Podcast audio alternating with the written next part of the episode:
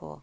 All right, everybody, welcome back to the Frogs of War podcast. Um, this is Melissa Triebwasser, joined once again by Anthony North tonight. We are going over the third region of the Frogs of War Best Moments bracket. It has been a lot of fun. Uh, starting off with the Patterson region and the Twitter vote there. We did the Schlossnagle region, um, and and saw some votes come in in that direction. We're on to region number three, which is the Dixon region, and this one has um, a lot of underappreciated um, and, and a lot of kind of big regular season moments, but it's light on the the postseason opportunities, and so I think there's there's a lot of opportunity for some prime upsets um, in this particular side of the bracket, and so I'm excited to dive in. Um, and, and to keep talking and, and walking down memory lane. Anthony, how are you doing this evening? I'm doing great. Uh, full, I guess we're half a week in on the uh, the full work from home lockdown, so uh, you know, not haven't gotten stir crazy yet, but uh, this is this has been fun. Looking forward to getting into this region. Yeah, it's it's really nice to get to uh, to to remember some of these really really great moments um, back in uh, as we kind of live through this time of being without live sports, it's it's definitely nice to have something to talk about in the athletics realm. So, uh, that being said, let's go ahead and dive in. Um, we've uh, started with the one seed all week, the one versus sixteen matchup. So why don't we continue that this evening?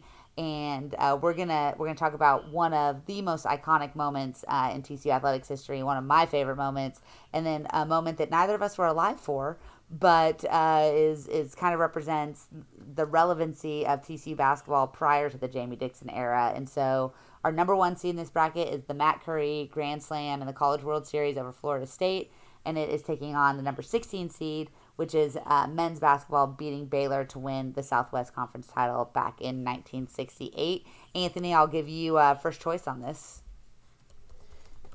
Yeah, I'll, I'll try to take on the basketball one. Obviously, I was not around for this, but um, I've, I've done a little Googling um, to, to try to uh, catch up on, on my uh, 1960s basketball history here uh, for TCU. But um, yeah, the 16 seed here, so it's it's going to be in a tough matchup to against one of the, the all timers. But um, yeah, we talked in the last region about kind of the big deal of what it meant to, to win the Southwest Conference uh, with the Jamie Dixon shot. And um, so for, for this team here back in 1968 to win it, um, also a big deal. Close the season with uh, with three straight wins, in, including this final win over Baylor to actually secure the uh, the regular season um, conference championship.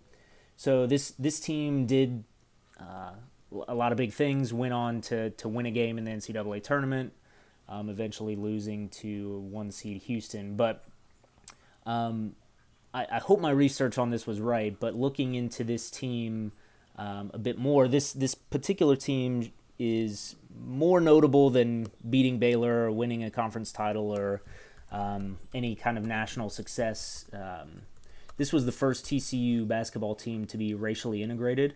Uh, so that alone is a is a moment to be celebrated. So to get that team into the bracket, um, it was important and um, something to celebrate here. Yeah, it's it's a obviously a huge moment, a huge opportunity, um, or a huge uh, a huge accomplishment for TCU basketball. But going up against the Matt Curry College World Series Grand Slam, um, I, I have a feeling this one is going to be a runaway, unfortunately, for TCU basketball um, and that Southwest Conference Championship team. Um, I, I, will never forget where I was. I was driving from Sacramento to San Francisco um, in my car. I was living in California at the time, and I was listening to the College World Series on the radio. It was it was the first year that the Frogs had made uh, made it to Omaha. It was it was the dawn of, of one of the greatest runs in, in college baseball history of uh, you know going making that appearance and then having the four straight a couple years later. Um, and and Matt Curry was the, uh, the, not the unlikely, the likely hero in that moment. Uh, the Frogs, you know, beat Texas. We talked about that yesterday um, on the podcast. Make it to Omaha. They're facing a really, really good Florida State team, um, and Matt Curry comes up with the bases loaded. Um, uh, has has an opportunity. The, the Frogs are are, cha- are uh, trailing in the moment, um, and it's in the old Rosenblatt Stadium. The only time the Frogs got a chance to play in in Ro- Rosenblatt. Uh, one of the it, it got listed as one of the most electrifying moments of the history, the long, long history of of that season. Um, and and so when he comes up um, with two outs in the top of the eighth inning, uh, down three runs. This was the, an elimination game on their side of the bracket. The Frogs had lost that the opener and were in the losers bracket. Uh, and Florida State, obviously one of the most decorated programs in college baseball history.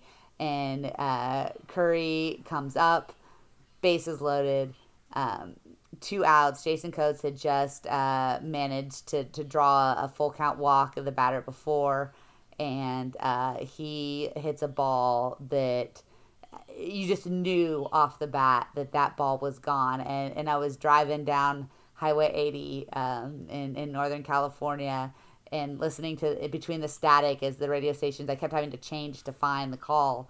Uh, and just fist pumping and screaming and like pounding the steering wheel for probably a solid three minutes. And the people driving by me must have thought I had absolutely lost my damn mind. Um, and I had because uh, seeing, hearing TCU win uh, in Omaha, in Rosenblatt Stadium, in a in a do or die game opportunity. Uh, definitely one of the greatest moments in TCU baseball history, and uh, one of the most memorable moments for fans as well. So, going to be really really hard to top that one. Um, that's a really strong number one seed um, overall, and uh, just just one of the enduring memories of the TCU baseball program and TCU athletics as a whole. Yeah, certainly the the worthy number one seed, and, and you said off the bat, literally off the bat, uh, the the sound that it makes, you just knew uh, that the sound in the stadium, the kind of celebration uh, as uh, right out of the batter's box, yeah, is is really exciting, and it's the kind of moment that uh, pretty much anyone who ever picks up a baseball bat would dream of, uh, to stand up there with the bases loaded in in Omaha, um, and and just to, to bring back to uh, where we were and what was happening at this time. So it's maybe the most magical sports day uh, of all time. So earlier that day, uh, the U.S. men's national team was playing in the World Cup, uh, the the Algeria right. game, um, where Landon Donovan scores in the 90th minute. Um, that that puts uh, puts the Yanks into the next stage of the World Cup that is uh, quite a rarity for uh, for that squad. So that was the you could not write a script like this uh, announcer for that for that uh, soccer play, and and that applies to this uh, massive bomb from Matt Curry in Omaha as well. That's yeah, that's that's great. Um, I'm I'm gonna ask to take first choice here on the next two seeds because I have have a very um, personal connection to both of them. Uh, our next there's our number two and our number fifteen matchup. Um, one of my favorite moments, but I'm gonna let you talk about the Josh Doctson one-handed catch against Minnesota back in 2014, and I'm gonna talk about the underdog moment here. Um, anybody that has been reading Frogs of War, has listened to the Frogs of War podcast, knows um, that that my family, I have a family connection to Stanford. Uh, my brother-in-law works in the athletic department there, and so there have been a lot of like odd TCU Stanford matchups since my brother-in-law started working for for the Cardinal, and I've gone to a lot of Stanford games as well. And so this is we always forget about the home and home uh, that, that TCU football had with Stanford back in the in the middle 2000s and back in 2008 um, in the midst of Hurricane Ike, a, a game that was moved around, um, that was pushed back. Uh, the 2008 Horned Frogs took on the Stanford Cardinal, pretty good Stanford Cardinal team. Um, may have ended up underachieving that season, but let me give you some of the names that played for the for the Cardinal that day under uh, certain coach that we're all well aware of, uh, Mr. Uh, Jim Harbaugh here. So Doug Baldwin was a wide receiver, one of the one of the best wide receivers uh, in the NFL for a good period of time. Tavita Pritchard, who underachieved a little bit as a as a quarterback, but had the uh, the big upset over USC a season later. Uh, Richard Sherman, probably have heard of him, uh, one of the best cornerbacks in the NFL for a good long time. And they also uh, had Toby Gerhart. If you guys forget about Toby Gerhart, the the running back, um, part of their string of Heisman finalists uh, at running back that the Cardinal had um, was was taking handoffs there in the backfield, and so in this stormy, wet, messy game in Fort Worth, um, TCU jumped out to to a lead. Um, got on top early, and then it looked like uh, Stanford was going to tie the game up. Um, uh, on a punt return, and Doug Baldwin stepped out of bounds um, back at the TCU 13. There was an interception later um, and, and ended up sealing it. But one of the biggest moments of that game uh, came when uh, Jason Phillips and Robert Henson um, and, and Robert Henson's a great follow on Twitter, by the way, if you're not following him. Um, he, he's awesome. Uh, Jason Phillips ended up coaching with the Frogs for a little while as well. Um, but they had a, a massive fourth down stop um, on fourth and one when the Cardinal were looking to get back in the ball game and had an opportunity to uh, to, to make a run and to, to get back in control of what was happening. And and Henson and Phillips uh, dove down, stopped. I think it was Gerhart um, on the carry, managed to stop him on that fourth and one play, and ended up uh, ultimately helping seal a victory for TCU. Uh, during uh, a pretty successful 2008 season that kind of launched the undefeated regular seasons in 2009, and then, of course, the Rose Bowl victory a uh, season later in 2010 yeah, that, that game was really fun to attend, um, and, and, maybe just for me because at the time I was, uh, you know, just a college student. So being there, uh, sitting through a hurricane for a football game no big was, deal. was really fun and exciting for me at the time. I'm sure I'd feel different about it as a as an old man today, but. Um, hey, you did it in yeah, 2015 so ta- and it was fine, right? Uh, well, that that's true. I did. I made it there and uh, stayed through the end of that one, and that one was cold. So um, but to, to yeah to hit on the number two seed here, the the Josh Doctson um, crazy one handed leaping catch um, in 2014 against Minnesota. Um, not to open the season, but the first um, FBS team. So opened with uh, with the FCS opener, and then had Minnesota uh, back at home the next week. And um, this moment, uh, this is when we realized Josh Doctson was different. and the offense and the season, it was going to be different.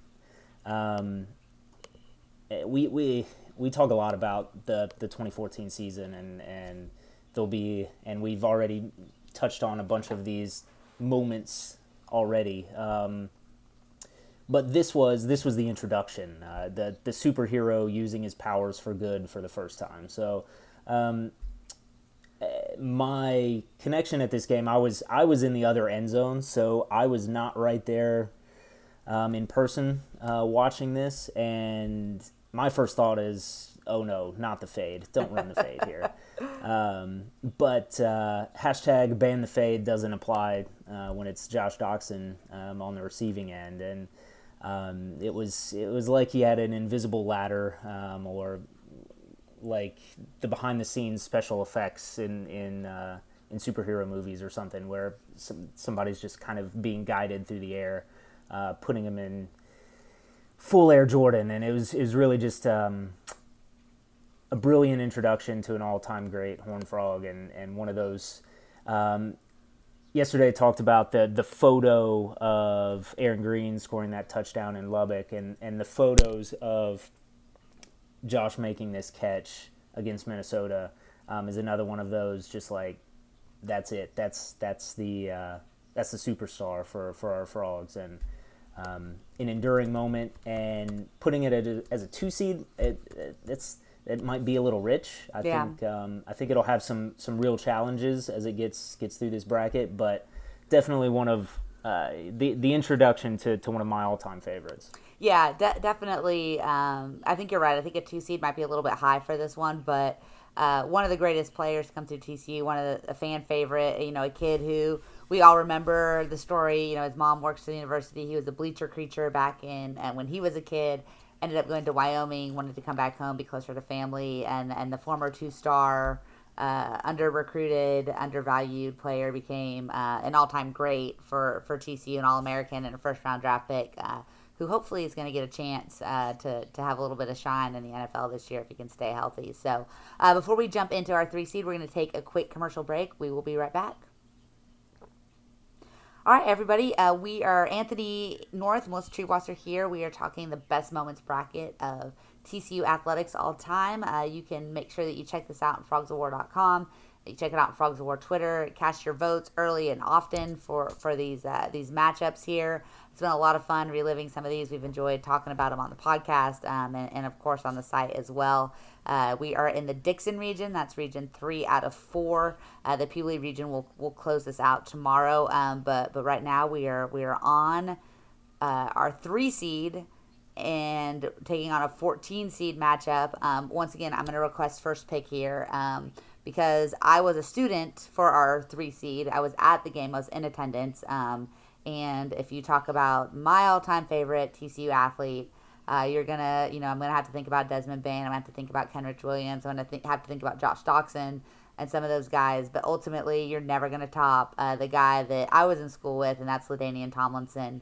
Um, I had a couple classes with LT for a while, um, and, and, just uh, just a, a, really really amazing human being who also happened to be really amazing at football. And uh, ultimately uh, is given credit for putting TCU football back on the map and, and, making them into a national power. And so our number three seed, which I think should have been at least the number two seed, is Tomlinson's then uh, college football record setting 406 yards against UTEP uh, back in 1990, 2000, I think it was the 2000 season, um, when when he ran all over the WAC. Um, I remember and, and this was just when I was starting. I, I grew up watching football. I you know I, I loved watching football. I went to high school football games, all that kind of thing. But I never really grew a passion for the game until this moment. And every time we'd go to football games, I would sit there and get so frustrated because I don't know if you remember the early, the late '90s, early 2000s TCU football program did not throw the football at all. I mean, we would we would count how many times they ran in a row before someone would throw an errant pass. And uh, I remember every game just being like, man, I wish they'd pass the ball. I wish they'd pass the ball until this game.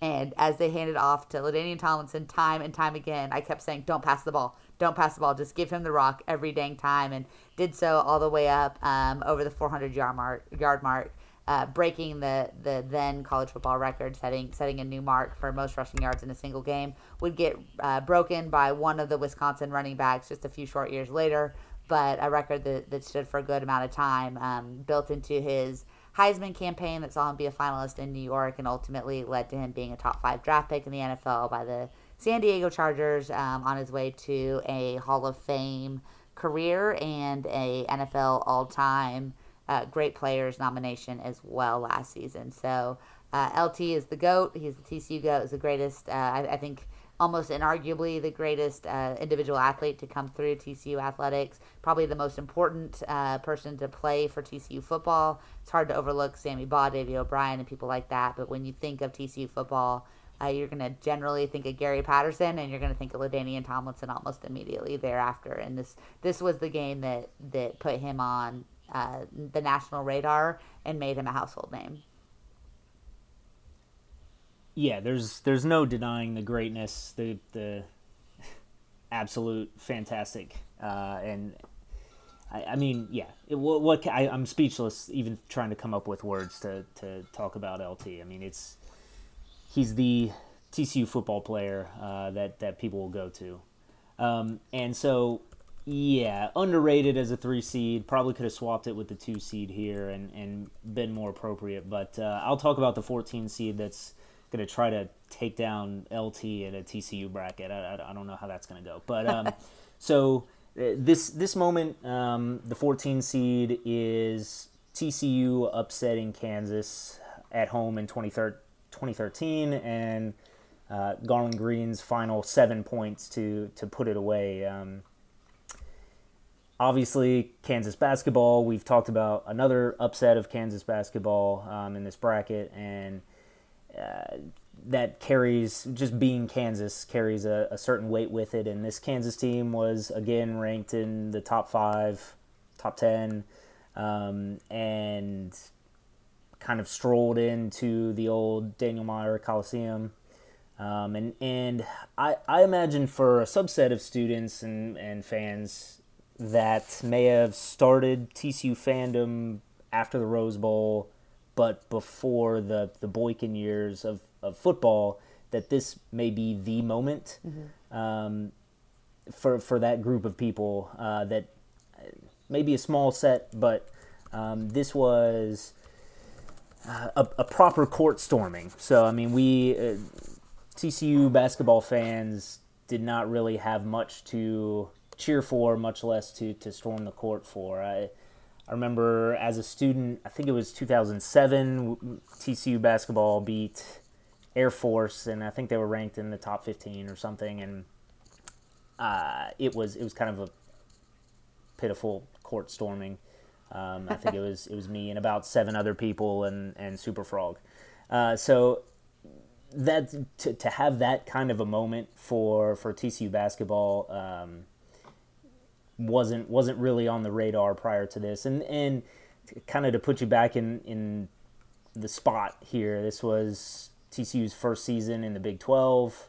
Um, I think it was Trent Johnson's first season, and so this game kind of it, at at the time it felt like it could have been a light at the end of the extremely dark and, and long tunnel of TCU basketball, and uh, turned out to be a, a, blip on the radar there. But um, the the other thing that's great about this moment is the, the Bill Self afterwards, mm-hmm. all of his interviews where he he basically uh, equates it to losing to a YMCA squad and that uh, that Kansas team was the worst Kansas team that, that had ever played basketball since the invention of basketball. So um, when, when you can elicit that kind of reaction from an opposing coach, that's that's pretty great as well. It's always fun to see Bill Self whine, always. Um, that brings us to our 4-13 matchup, and I'm going to let you. I can talk about either of these just in infinitely, but I'm going to let you take first pick. We have the Boykin flip against Kansas State, another 2014 TCU football season moment, and the Johnny Rizer uh, Sports Center top 10 play against Texas to rob uh, the horns of a home run. Which one do you want to start with? Yeah, I'll uh, I'll jump in on the four seed the the hashtag Boykin flip here. So I, I think um, we we talked about the memeable moment of the the Holgorsen high five from the 2015 season, uh, but this this play here is is much more impressive and a much greater impact. Um, and this particular game against Kansas State um, kind of gets lost in the shuffle of the the 2014-15 run. Um, maybe maybe it's Kansas State has fallen off a little since then, and our fan base doesn't really have the animosity towards towards the Wildcats as we do our, our other foes. But um, this was a huge game at the time. I mean, this was number six and number seven facing off. Uh, it was the the blackout in the Carter prime time. Fox Gus Johnson on the call. Um, Kansas State had Tyler Lockett, uh, superstar receiver, kick returner, who really uh, tore up the frogs in this game. And uh, this this was in the first year of the playoff. This was one of those almost a play-in game uh, to, to continue into the conversation going in the, the latter end of the season.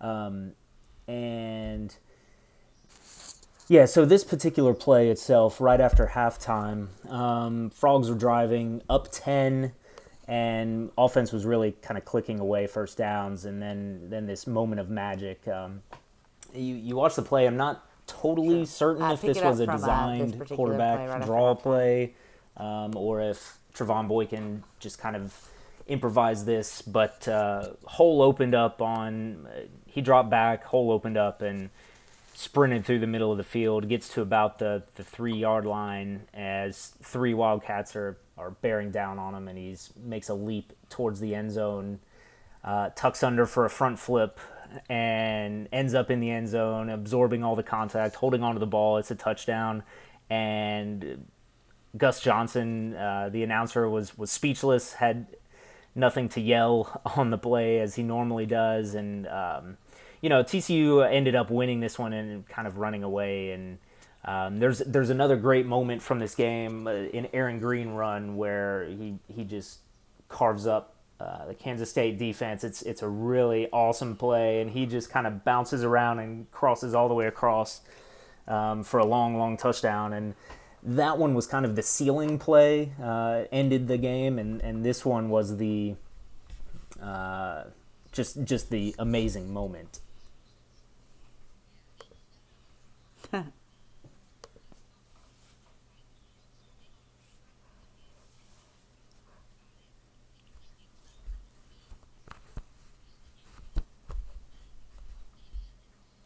Yeah. The reverse the field, right? Yeah.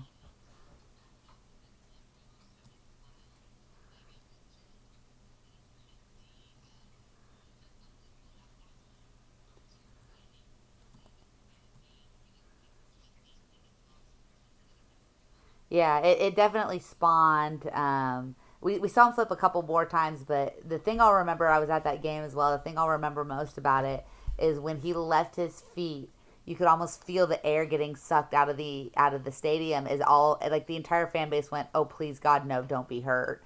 And when he when he landed and he bounced back up with that big Trevone Boykin smile, like it was the just the release of energy uh, was just unbelievable. That that was you're right, a criminally underrated game during that 2014 season that gets lost under so many other memorable moments. But one of the best environments. I think we ended up in the student section, even though I'm very old that night. Uh, and it was just rowdy and fun and chaotic, and it, and it was a blast. It was a great game to attend for sure.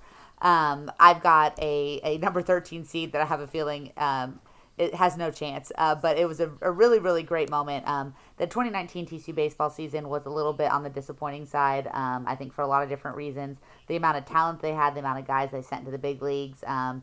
Somehow scraped together uh, an opportunity to get in the postseason after missing out the year before. Um, and, and, did so off of the strength of a couple of really, really critical series wins, one of which was over um, a University of Texas team that when this moment happened in March was expected to be pretty decent. When the season was said and done, uh, they missed the Big 12 tournament. They were they were so bad, but uh, the Frogs were trailing um, two to nothing at the time in the fourth inning when uh, Zach Zubia, the the big uh, beefy catcher for Texas, comes to the plate and just hits a rocket shot to dead center field. And it's one of those balls we talked about the Matt Curry Grand Slam. It's one of those balls in the moment that you just go, well, shoot, that one's gone. That's over the fence. And Johnny Rizer, um, one of the, who had probably probably was the best position player for the Frogs last year. Maybe him or, or Jake Guenther would would be your, your probably your top two. Starts tracking that ball, and you can see that he's got a beat on it, and he's got a chance. But there's no way this ball is gone. I mean, it, it was just launched, and all of a sudden, R- Rizer goes up, and he timed his jump so perfectly. Like the kind of play that, that you see happen once a week, maybe in the big leagues, but that you rarely, rarely see at the levels below that. And Rizer leaps up, he grabs it, he reaches over the top of the fence, Spider Man's himself up the wall, pulls the back the ball back over, um, and, and, ends up holding on to it as he comes crashing to the ground. And the reaction from the Texas players, the reaction from Zuby at the plate was just like, how the heck did he do it? And you can only you can only tip your cap to him. Ended up being a huge moment, even though it happened in the fourth inning. The Frogs would trail two nothing until they, the bottom of the ninth, when they would go on to score three runs, ultimately giving them uh, the win and, and helping them earn a series victory over the Longhorns and that really outstanding uh, baseball rivalry between those two programs. So, uh, an incredible feat of athleticism. But when it comes to memorable moments, uh, it's going to be really, really hard to top the Boykin flip uh, we talk about memorable moments, and I have a feeling we both want to talk about the same game here in this 5 12 matchup. Um, how about this? How about we both give our brief summary of the 12 seed? And then, um, do you want to talk about the uh, the five seed, or do you want me to take that one? Or you know? Oh yeah. Let, let's both. I see. I thought. Are you going? Are you going the other? Oh, I want to talk about the Cheez It Bowl. I want to talk about the Cheez It okay, Bowl. so yeah. I mean, I, like the the I, I have my thoughts on on the 2015 series. Why don't you lead us off with the five seed, and I'll give a little bit of my memories from that moment, and then I'll I'll take the Cheez It Bowl because, God bless me, I can talk about the Cheez It Bowl forever. okay, that that's great. I, I think I'll I'll leave the the Cheez It Bowl uh, detail to, to your then because yeah the uh, the number five seed here is. Um, one of the key plays in uh, what's mostly known as the 22 inning game. Um, so this is the um, the the moment itself is the Cody Jones Keaton Jones relay um, against um, Sam Houston State uh, to to nail the runner uh, coming home and keep the game alive.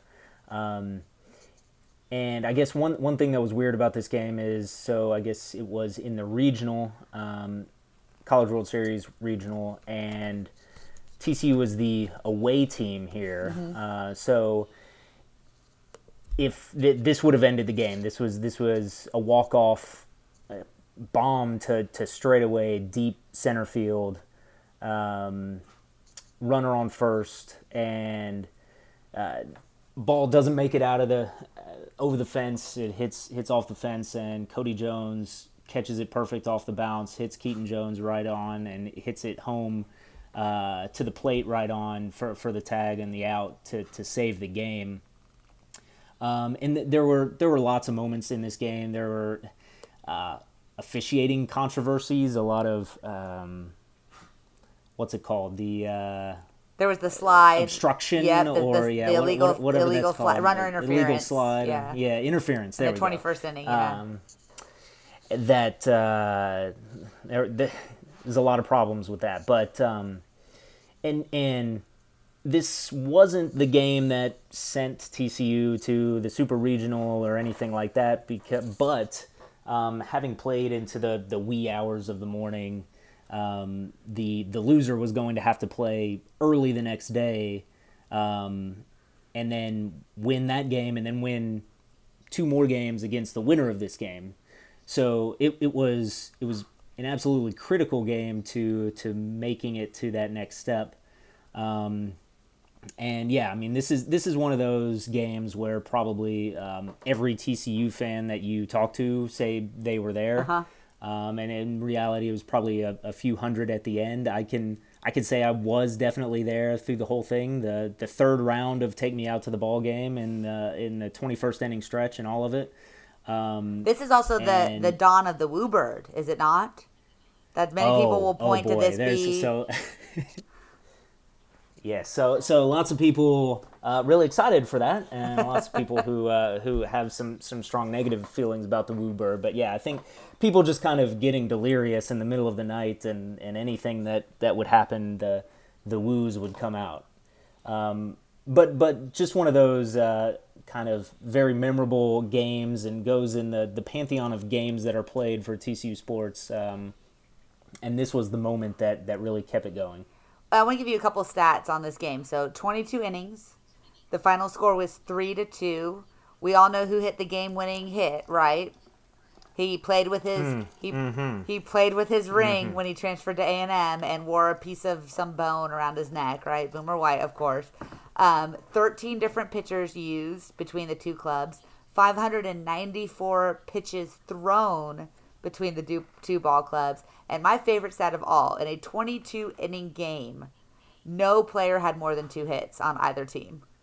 Just a crazy, one of those crazy, crazy games. Um, like you said, one of them, just just like, uh, I don't remember what, what it was that we talked about earlier this week, but that game where, oh, the, the, the Baylor TCU 2015 game. Everybody says they're there, but in reality, by the end, there was only like eight people in the stand. So uh, a great memory. But I think we are highly, highly likely to get an upset here because when you talk about the Rose Bowl, obviously a classic game. You talk about the Peach Bowl, obviously important bowl game for TCU. Uh, you can talk about um, all of the important games that the Frogs have been a part of. But when you talk about the best, the most memorable, the most iconic bowl game performance in all of bowl game history, there's only one game that stands above the crowd, and it is forever the 2018 Cheez It Bowl. Just gotta let it sit there, let it marinate. The Cheez It Bowl is the most wonderfully stupid bowl game in the history of bowl games. I will go to my grave believing that. Um, it was the end of a, of a disappointing season for the Frogs, who again were racked with injuries, who dealt with Shawn Robinson getting hurt, with Mike Collins getting hurt, with Grayson Muehlstein coming in and saving TCU and driving them to bowl eligibility by beating Baylor and Waco, which we'll talk about a little bit later, um, by by upsetting Oklahoma State at home in the final game of the season. It was um, the the season that, that saw Ben Banogu and LJ Collier carry that defense um, all year long on their way to becoming first and second round picks. But the Cheez It Bowl usurps all. And every few weeks on Twitter, if you're paying attention, No Context College Sports will just tweet that, that my favorite stat in all of athletics history number of interceptions, seven, number of total points, six, which I think was from the fourth quarter of that game. Um, I went to the Cheez It Bowl. against my better judgment initially. Um, it was very difficult. I, I was home for Christmas. I was only home for a few days. And when I told my family that I was going to leave for two days to go to something called the Cheez It Bowl in Arizona that was played in a baseball stadium, as you can imagine, I was met with um, incredulity from all members of my family who did not understand what I was doing. And for the entire first half of that game, uh, sitting next to the other other reporters in media row, I just kept thinking, I have made a grave mistake, a very very grave mistake coming to this game. Um, I went down and I made the best purchase decision of my life. I bought a uh, Cheez It Bowl pullover. I've never regretted it since, but in the moment I thought this is a big time waste of money. Uh, and then I, I, wandered my way down uh, to the sidelines for the final few minutes of the fourth quarter, having no idea what was going to happen to end this game. It appeared for a moment that TCU was going to win um, on on a, a I can't remember if it's an interception return or a kick return. It all runs together. Um, when interception, it was an interception return. That's right. Got almost all the way uh, into the opposing end zone. Um, did not score, and frankly, that was ended up being a good thing because um, a TCU administrator who we will not name because we love him um, and we want to stay credentialed as members of this organization, uh, was uh, kind of tripped over the line marker, the the the chain or whatever, um, or just fell as he was looking to find out what was going to happen, and could have been flagged for a 15 yard penalty um, for coming onto the field early led to um, one of the greatest press conference moments of my experience when Gary Patterson talked about how he almost lost a game because of an administrator, something that he had never experienced before. Um, but ultimately, went to overtime. Um, I was at the, the right place at the right time. I was I was just right directly across from from where the ball uh, was placed for the John Song game winning field goal. And uh, Jonathan Song, the much maligned uh, player during that season, who the oft injured kicker who had the unfortunate uh, luck of having to replace Jaden Oberkrom, um, hit probably the biggest game, the biggest cake of his TCU career uh, to send TCU home. And there is nothing like being in the midst of a celebration as Cheez-Its are just being just thrown into the air with abandon.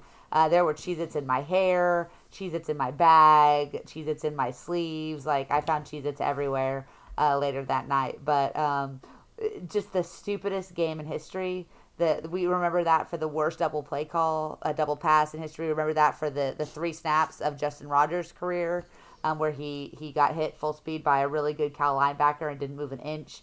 Um, it, it was just it was just the, the most wonderfully stupid game in the history of the planet, and I will forever look back on it with just a fondness that can only be associated with something so infinitely stupid. Um, so glad I was there, and and to top things off, we get a home and home with Cal here, the first um, of which will be in Berkeley this fall. It also happens to be the first time that I'll get to attend a TCU football game on my birthday. So, assuming we've been released from quarantine by September 5th, um, hopefully people will be joining me in uh, Northern California to, to watch the Cal Bears and the uh, TCU Horned Frogs renew this storied rivalry uh, and, and have a battle for all of the Cheez Its part two.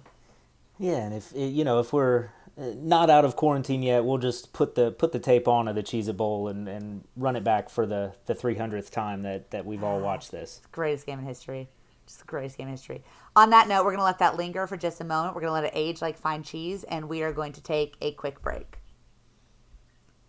All right, guys, we are back. Uh, we are headed to our 6 11 matchup in the TCU Best Moments bracket. We are on the Dixon region. We've Got Melissa Triebwasser, Anthony North here breaking it down for you guys for the third time and the region number three. It's been a lot of fun uh, talking through some great baseball and basketball, and of course football moments. We just talked about the Cheez It Bowl. If you missed that, I highly recommend rewinding it because how much do we, how many times can we go, how many minutes can we go without thinking about the Cheez It Bowl? The answer is, of course, not many. Uh, but we're on to the uh, the six eleven matchup.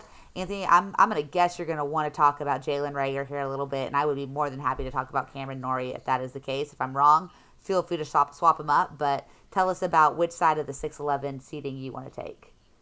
No, yeah, thanks. Uh, I'll, I'll, definitely take the the Jalen Reagor uh, touchdown versus Baylor. So, 2018, not not a season full of a lot of highlights. Uh, uh, but here we've somehow talked about two back to back. So, um, but so this this game obviously any game against Baylor uh, this this particular season in in Waco. Um, the stakes are high just just because of the the fan bases and all of the history. But um, this game did have some importance because both squads were fighting for bowl eligibility, sitting at four wins, I guess, for TCU and, and five for the Bears. Uh, so the the loser uh, would be would be eliminated, uh, and the winner alive for for a postseason shot. So there there were some stakes in in what ended up being a, a pretty low stakes season.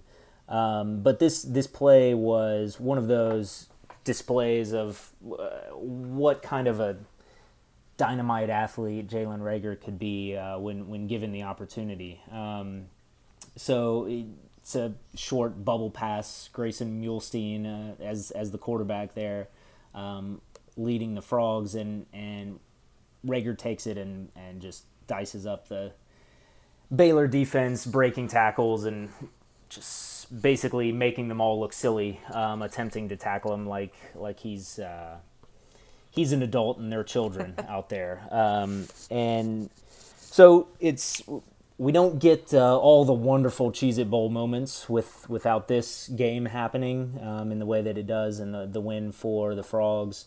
And Reagor basically did it by himself um, in this game on the offensive side, scoring both the touchdowns and uh, this one was was his moment to, to shine over the Bears.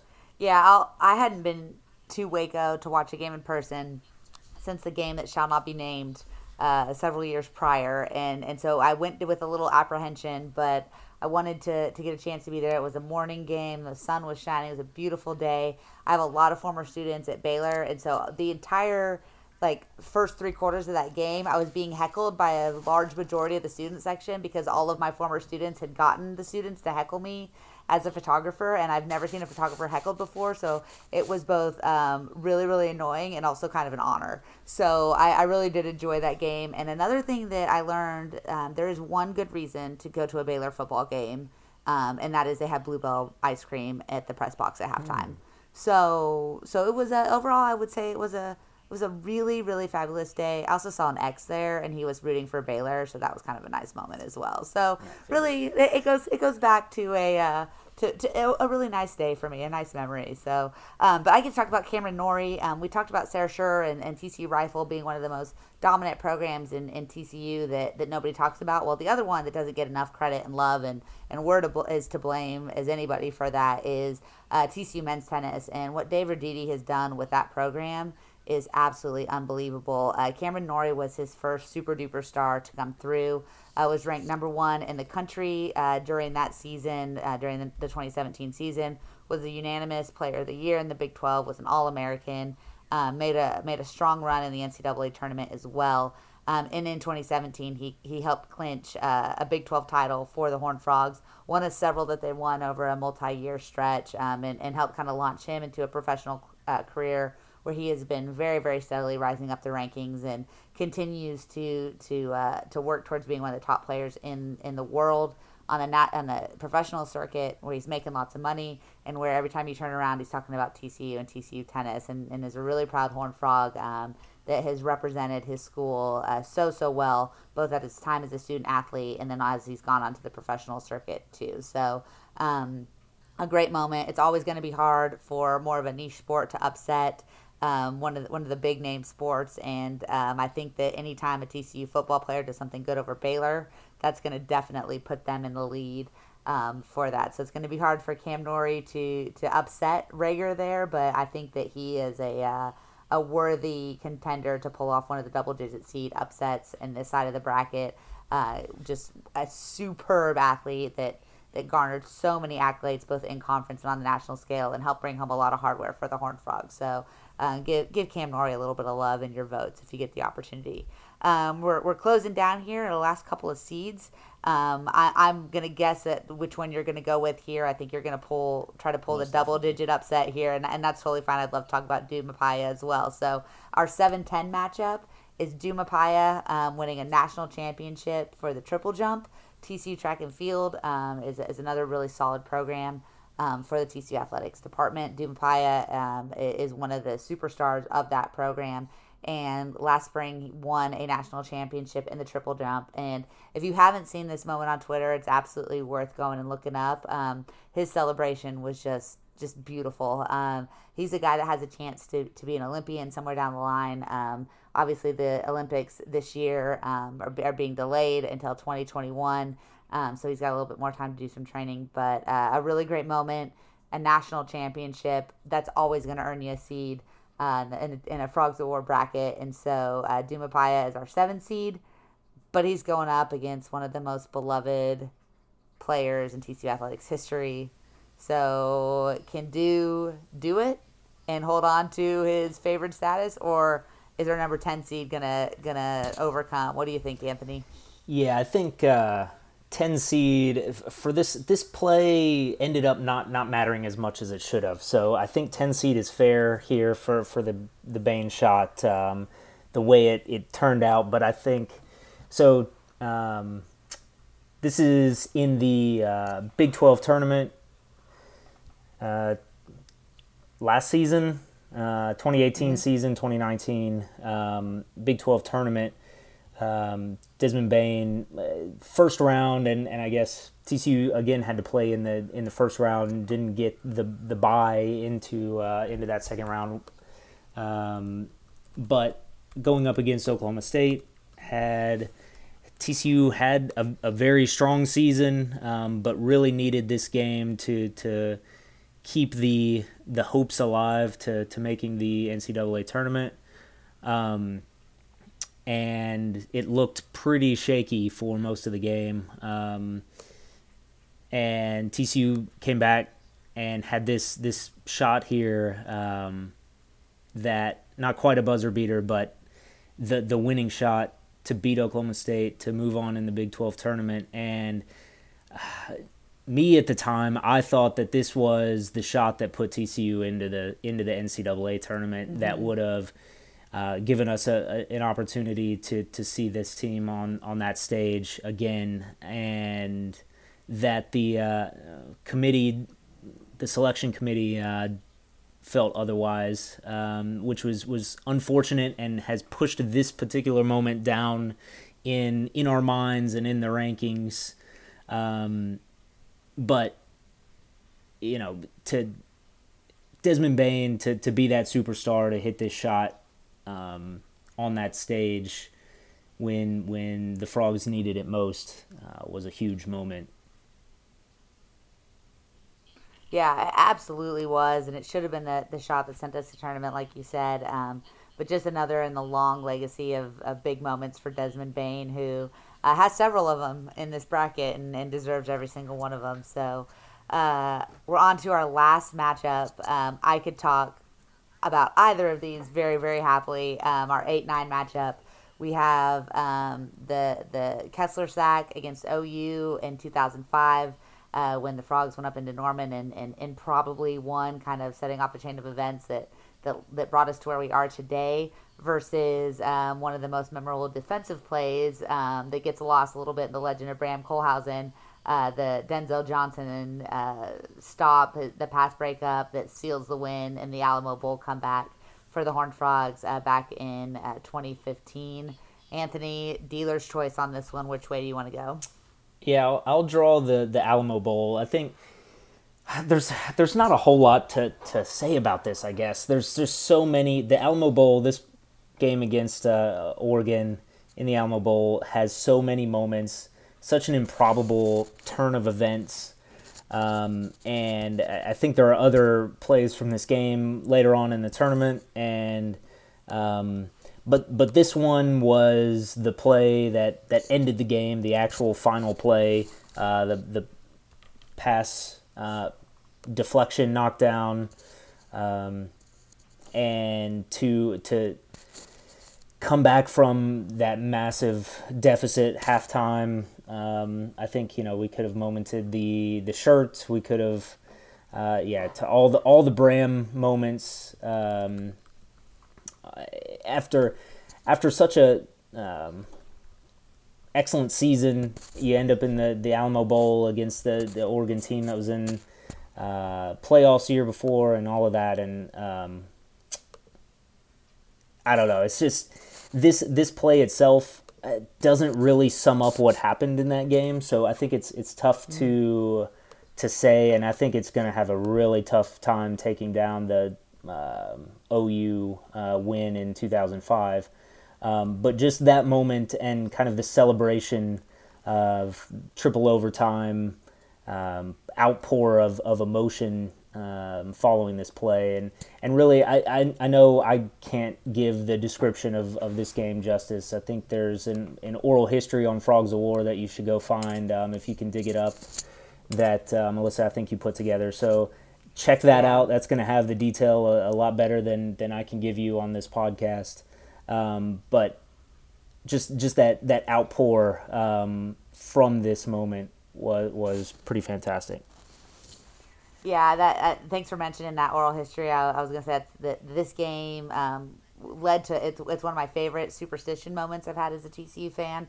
Uh, but it also gave me the opportunity to write my favorite thing I've ever written on this site, which is the oral history. Um, and one of the people I got to interview for it was Denzel uh, Johnson, and, and he talked about this moment and you know how he read the read the wide receivers, how he saw what was coming, how he knew before the ball was released that he was going to be in the right spot, and that that the minute that, that ball went in the air, he had absolutely no doubt whatsoever that he was going to make the play, and and it kind of gets overlooked that that defensive moment that sealed the game because of everything else that happened that day, but. Uh, uh, Denzel made kind of the, the game sealer, and, and the things that, that I always love about that is that um, when they the the guys that went to go grab the the cooler and dump the Gatorade, they did it before the the Oregon was like it was like third down, and Doug Meacham looked over at those two players and said, "Go get the Gatorade," and they were like, "Coach, the game isn't over," and he was like, "Defense has been bailing us out all half. This game's over." And, and Meacham called it, and so and Doug is coming back, and I think we need that swagger so bad on the sideline, like mixed feelings about what he'll do as a play caller. Don't even care we need his swagger back. Um, and then my other favorite moment from that game, um, I got to interview Jaden Oberkrom from as well, and he talked about at halftime how the special teamers were completely just checked out. They're like, eh, we're pretty much done. Who, how many field goals are really going to kick? It's 31 nothing, blah, blah, blah. So they were all kind of sitting around talking about the end of their careers, eating peanut butter and jelly sandwiches at halftime. And they saw uh, Patterson come out, and, and just something about his demeanor was kind of like, oh, I don't think this game is over somehow, and they snapped back into it and got ready. And um, obviously, Oberkrom had some massive, massive moments in that game as well. So um, that leads us to our final moment of the Dixon bracket. Uh, going back uh, to 2005, uh, the upset of Oklahoma, ranked number seven in the country at the time, by the upstart, upstart TCU Horned Frogs. Um, the TCU had been nomadic, uh, bouncing around from conference to conference. I believe they were still in Conference USA.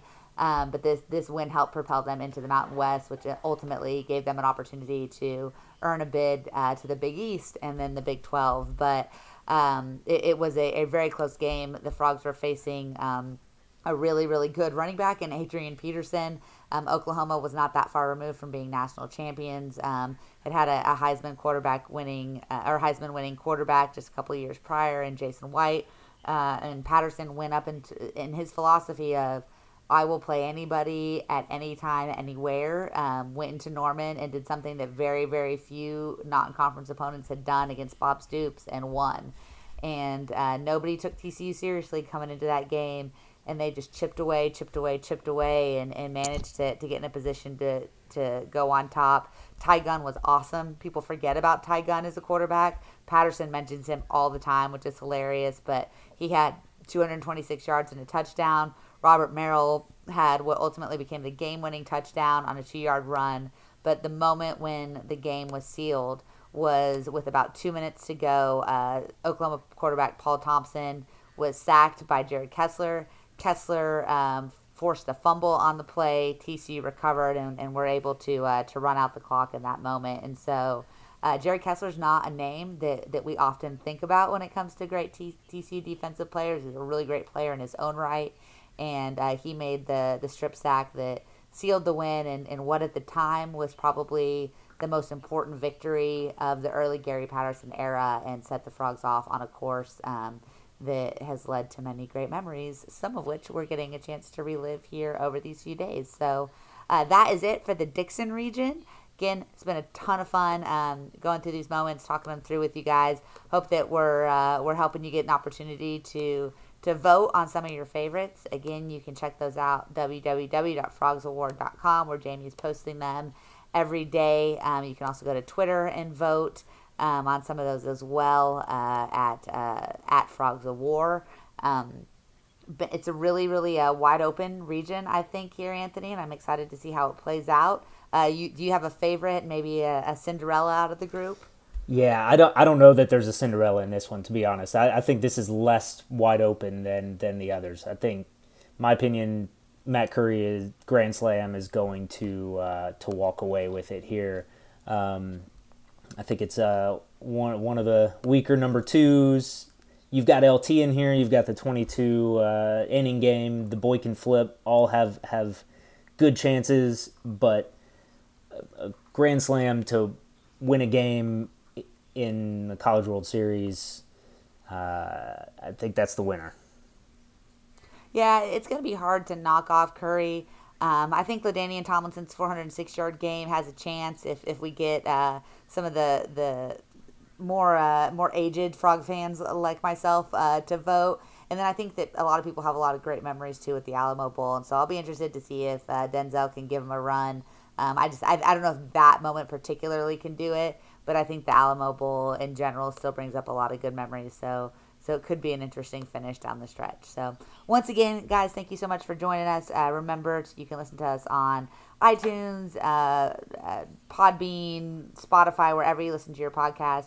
Please be sure to like and subscribe. Uh, it's been great being back on the mic with y'all. Look forward to doing it again. Um, vote we're trying to keep you guys uh, busy. We're having a lot of fun. The feedback has been awesome on this project, so we hope that you'll keep reading and keep paying attention. Uh, for Anthony North, I'm Melissa Triebwasser. This has been the Frogs of War podcast. We'll talk to y'all soon. Go Frogs. Go Frogs.